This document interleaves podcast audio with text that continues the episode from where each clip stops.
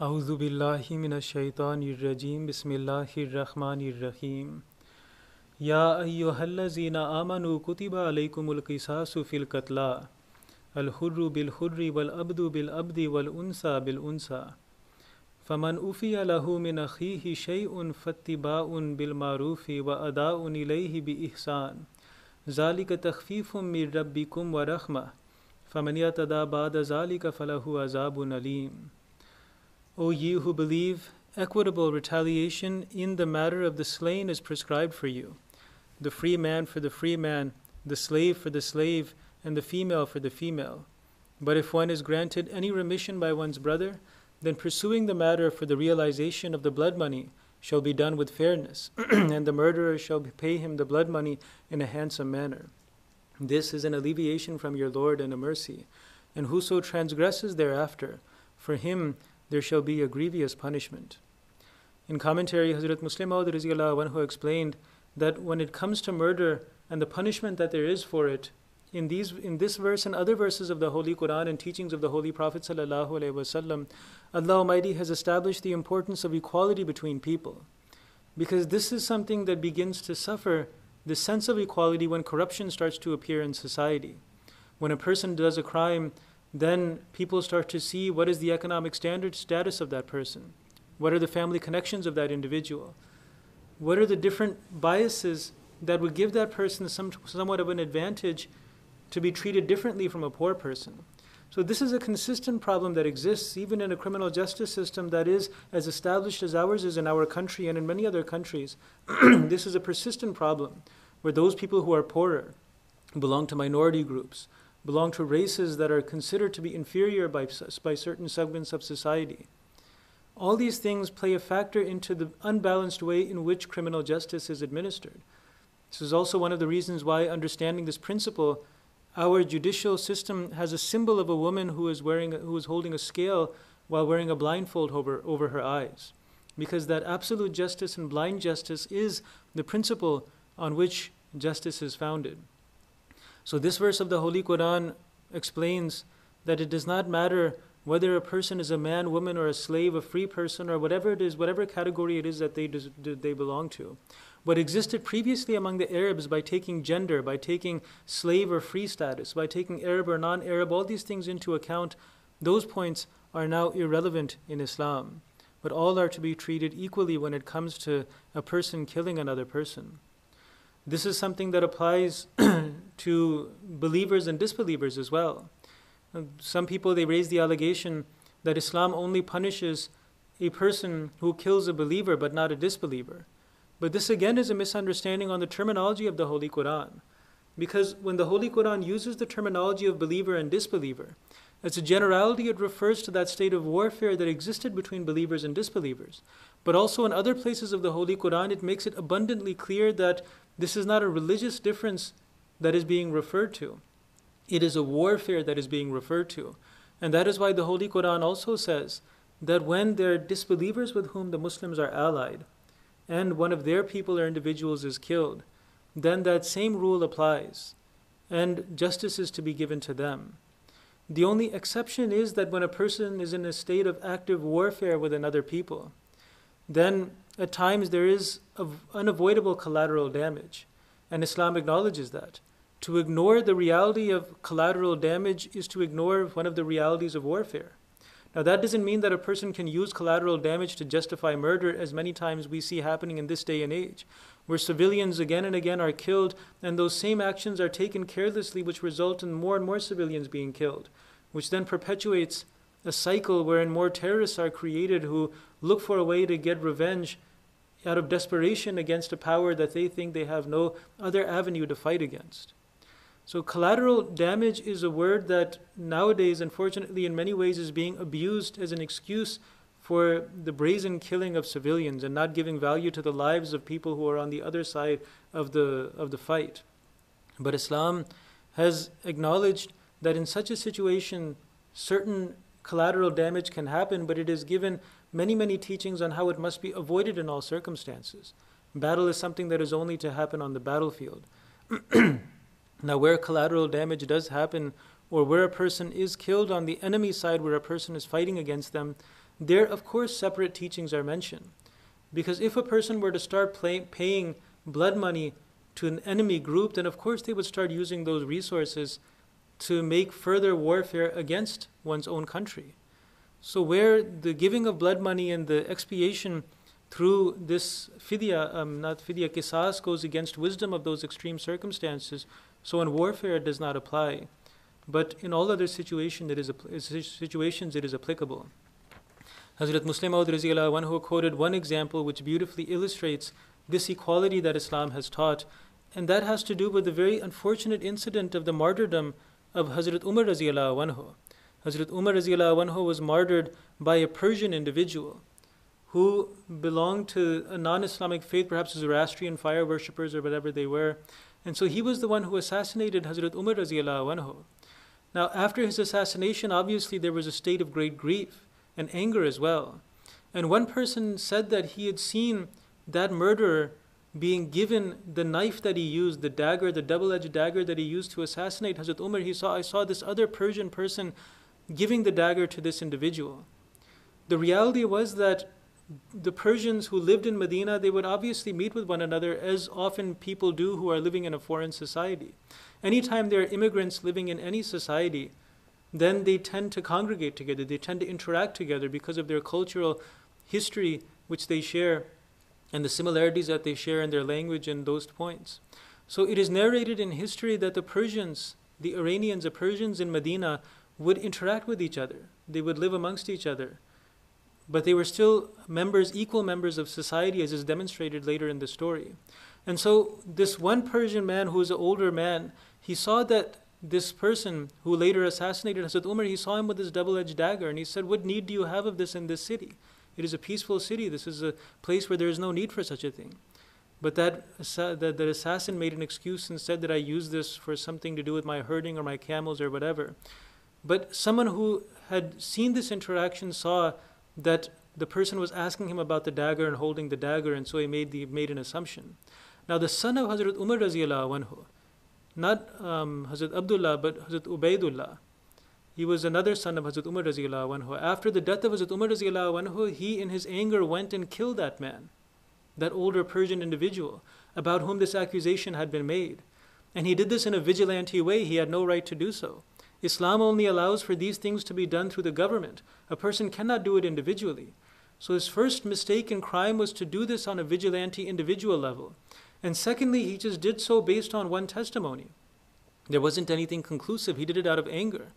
And so Hazrat Usman anhu gave the decision that the son of that Persian man who was killed, he said that now you have every right and I hand over Ubaidullah bin Umar to you, that you can now take his life according to the law that Islam has established as a right, or you can forgive him with the taking of blood money.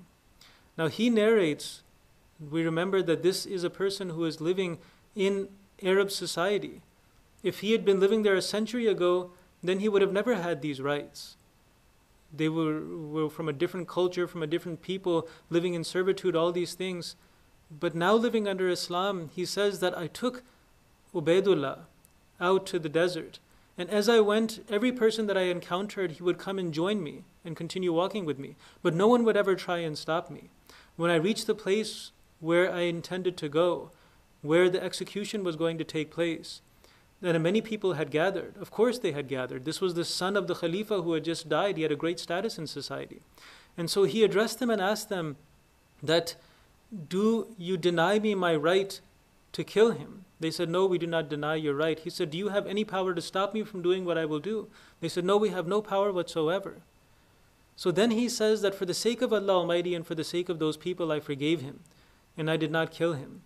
And then he narrates that after this, the people who were gathered there were so happy that they lifted him up onto their shoulders and they carried him all the way home. And he says that his feet did not touch the ground the entire way. People did not let him walk, but this was the dignity and the celebration that they extended to him and the gratitude they had for the forgiveness that he extended. Now, in this situation, we see that this is the way in which Islam wishes to establish that equality in society, where no racism plays a part, where no status, family status plays a part, where no religious bias plays a part, where justice is served with uh, absolute justice and with a blind uh, approach to being completely equal and even to everyone. So, this is one of the points that this teaching of Islam uh, teaches. Then the next verse is verse 180 that. Uh, وَلَكُمْ فِي الْقِسَاسِ حَيَاتٌ يَا أُولِي الْأَلْبَابِ لَعَلَّكُمْ تَتَّقُونَ And there is life for you in the law of retaliation, O men of understanding, that you may enjoy security. In this uh, commentary of this verse, Hazrat Khalifatul Masih al-Awwal anhu pointed out that the words ulul albab are used, O men of understanding, which shows that those people who lack understanding will not comprehend the wisdom and the beauty of this teaching. And it takes a depth of understanding to appreciate it and recognize its necessity. Now, this is something that we observe in this day and age. As Muslim one who explained that in this day and age there is a movement to abolish capital punishment, saying that it is something that should not be a part of society, although this leads to the destruction of society, because the Holy Quran has described this as being a means of life. And this is different waves and different phases that societies go through. This abolition of capital punishment is something that has only become mainstream for perhaps a few decades now. And in th- those small periods of time, the negative effects of going against the teachings of Islam do not become apparent. But over time, we see that on a grand social level, deviating from the basic principles of human nature and the teachings of Islam end up having their consequences in one way or the other. And so, this is something that exists with capital punishment as well. We see that now as society is getting more and more violent, these laws that forbid capital punishment on misguided emotional grounds of mercy, of feeling soft and not wanting to show uh, justice to the criminal and want to show mercy to the criminal at the expense of the victims, this is now showing its absurdities. You know, when this idea was first brought forward, and even now today when it is brought forward, capital punishment is inhumane, we should not have it. It is something that goes against the human dignity of each citizen in society, and even criminals have human dignity. The inevitable result is that when a person does not punish criminals, then it encourages crime. Know, what Islam has taught is the perfect balance of preventing crime and, tr- and establishing peace in society. But when that crime is not punished, then violence starts to increase in society. That principle is something that can temporarily accommodate a society that is generally peaceful for other reasons, but it is not something that is a universal teaching. Now, we see right now that the world is headed more and more towards violence. And one of the reasons we are headed more towards violence is because of the contradiction in our principles here in the West. We see that no capital punishment is completely forbidden because we have human dignity for the citizens of our countries. But if we had that similar standard to those people outside of our country, then this problem and this absurdity of this principle would have become apparent. Because those same countries that want to extend that human dignity to the criminals of their own society do not extend that human dignity to the civilians of other societies. This is half the reason why terrorism is on the rise. That when it comes to political interference in other countries, disregard for their systems, for their lives, for the peace in their society, then it creates general violence within the world, and that violence ends up finding its way back to those same countries. And there are many very ironic examples of this that come up, examples that are almost laughable. Right now, as an example of just the way this contradiction shows itself, there's a huge controversy happening right now in the United States of election fraud. We are offended. We are appalled that perhaps the Russians or some external force may have interfered in our elections. Now, of course, it's wrong to interfere in anyone's elections. It's a bad thing. We have every right to be offended. But when we look at it from a historical perspective, it's almost laughable the way that our reaction is. Because when we see the ways in which we as a country in the United States have interfered in the elections of other countries, forget interfering in their democratic elections of propping up dictators, of destroying and taking down democratically elected leaders that went against our economic interests. And then, as a very minor thing that we did in comparison to those other things of rigging their elections, of interfering in their election processes, to make sure a person won who was in our favor, for that same country to turn around and create an upheaval at the injustice that has been done against us because someone dared to interfere in our elections. That is something that shows either a complete foolishness on our part in the hypocrisy that we are demonstrating or a complete lack of awareness of what our reality is. of the actions that we have done ourselves. Perhaps many of these same people are not even aware of what the established policy of US government foreign policy has been in all these years in the way in which that we establish power in other places of the world, whether subversively or, or, or, or through military means. So, this is one example of that contradiction. We hold democracy to be so dear. Within our own borders, we apply that to our citizens. But we don't apply the same standard to those who are outside when it conflicts with our interests. So, this shows some, somewhat of a lack of belief in our own principles. So, this also applies to qisas, this point of capital punishment. Capital punishment and this opposition to capital punishment would be a noteworthy and beautiful principle that we adhere to, especially in Europe, they have abolished capital punishment. It would be something beautiful if they actually applied it consistently. If that same human right and human dignity they ex- extend to the criminals of their society, they extended to the law abiding innocent citizens of foreign societies. And not being careless in the way that we treat their lives and their countries and their peace of mind and the, and the way in which they live. So, the principle that the Holy Quran teaches is something that is a universal teaching. It applies in every situation, it applies in every society. That is the perfection of that teaching. That is the beauty of that teaching.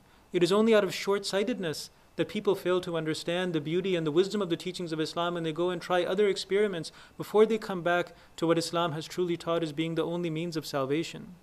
As the Khalifa Abu anhu also made a point in how why people fail to understand this, why you need ulul albab, men of understanding, people who have depth of understanding to be able to understand these principles. The reason is that there are some laws in Islam that have to do with individuals, others that have to do with society and government, and they require a different understanding of realities.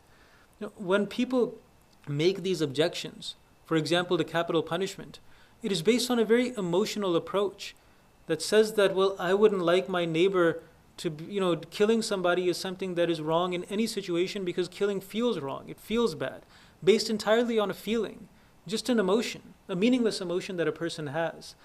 But when a person is making laws that have to do with the benefit of society and governing a people, then very intricate factors have to be taken into account and how they have a long term effect on people, on places, on all these different things. And that is the way in which laws are made in society. So when people object to the laws that are made in a country based on depth of understanding, based on their own shallow understanding, which is based mainly on, just a personal emotion that they have, a feeling of why something doesn't feel right and something else feels better. This is what is referred to as there is life for you in the law of retaliation, O men of understanding. That this point of being a, a person of understanding is important when understanding the need for social rules that regulate a society.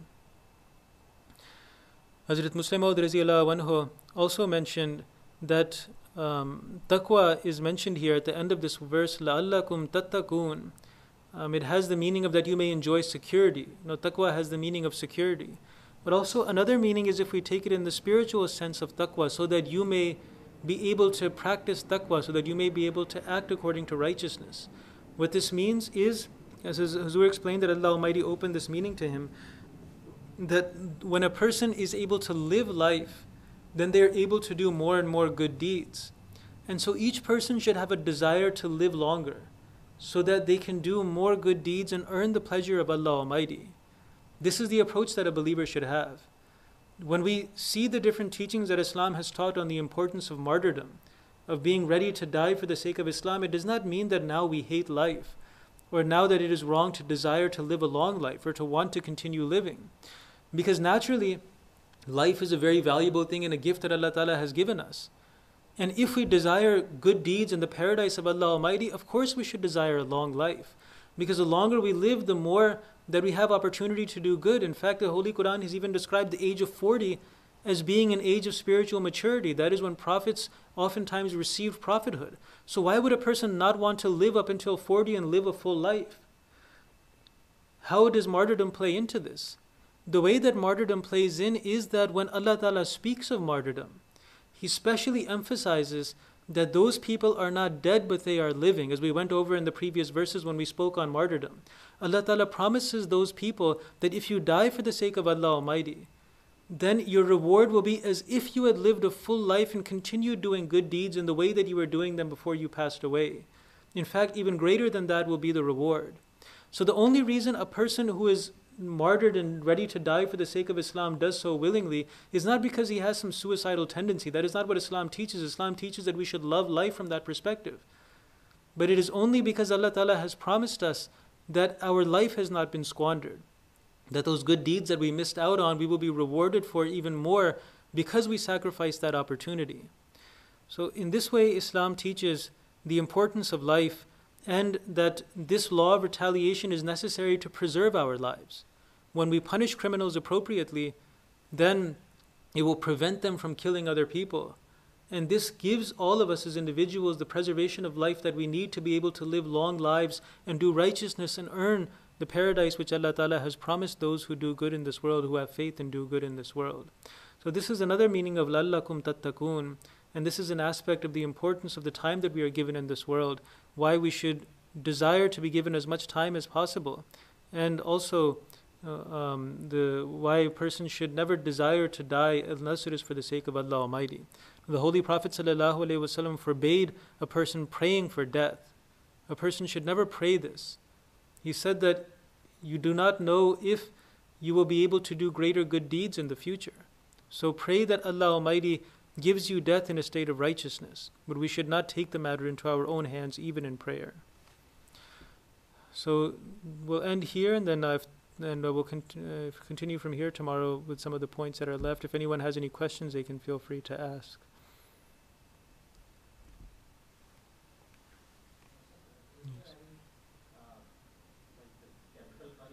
Hmm. Hmm. Hmm. So the question is. Hmm.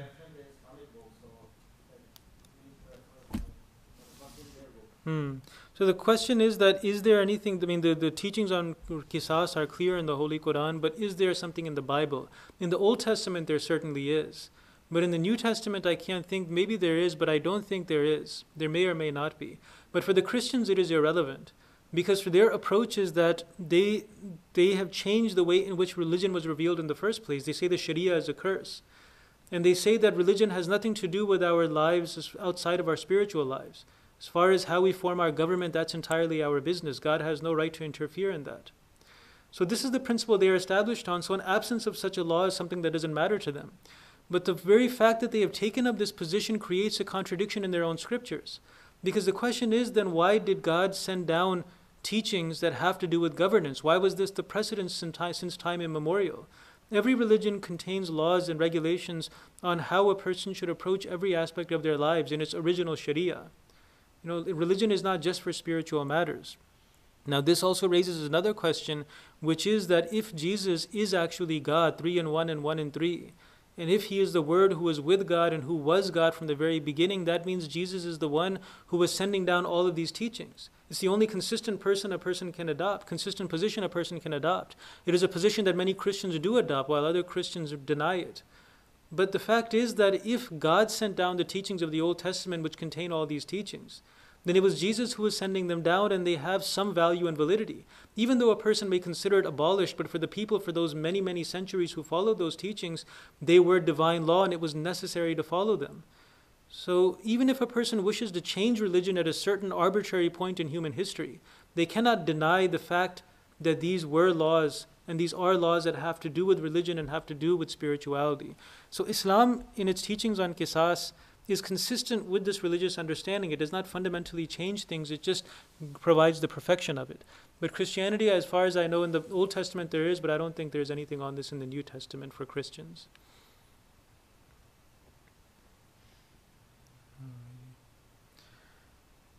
All right, so we'll end here. Inshallah, we'll continue tomorrow. Allahumma salli ala Muhammadin wa ala ali Muhammad wa barik wa sallim majid.